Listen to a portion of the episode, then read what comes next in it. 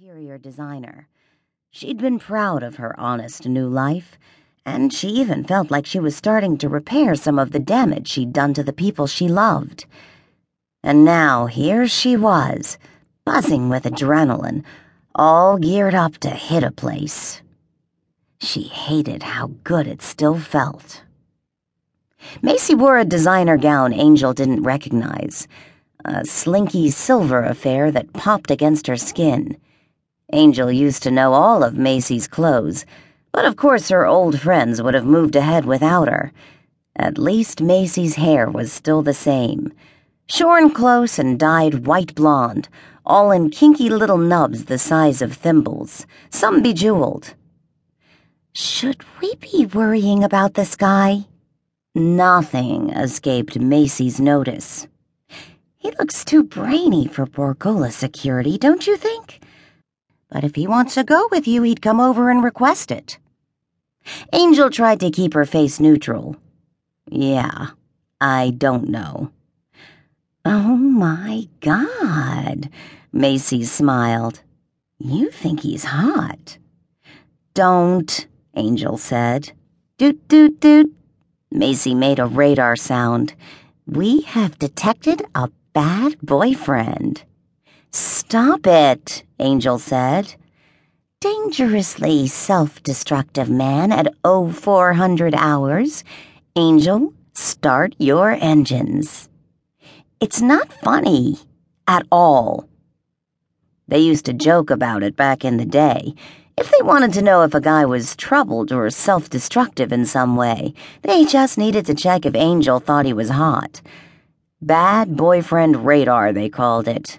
Because if Angel was attracted to a guy, it meant he was probably wounded or feral, a doomed thug with a hurricane for a heart.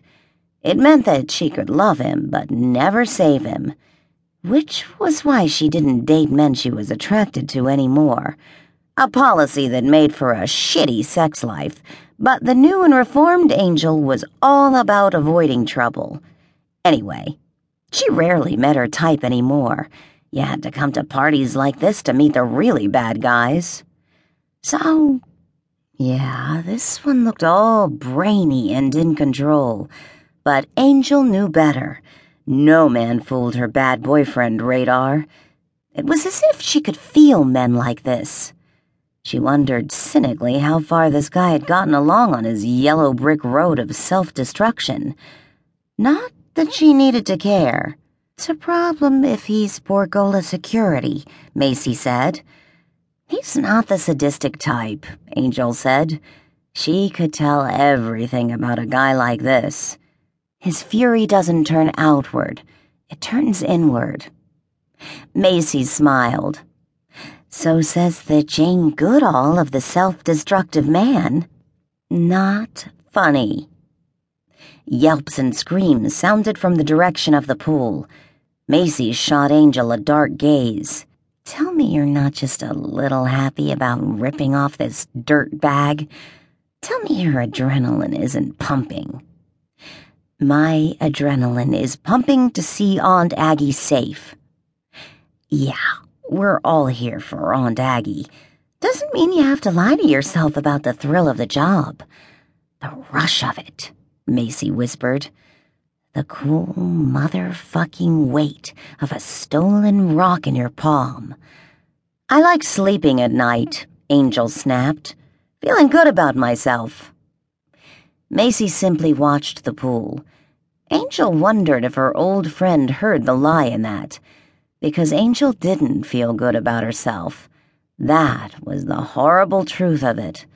Working a straight job hadn't made her feel any better than being a rich jewel thief had. Five years she'd spent making amends, and she still felt stained somehow.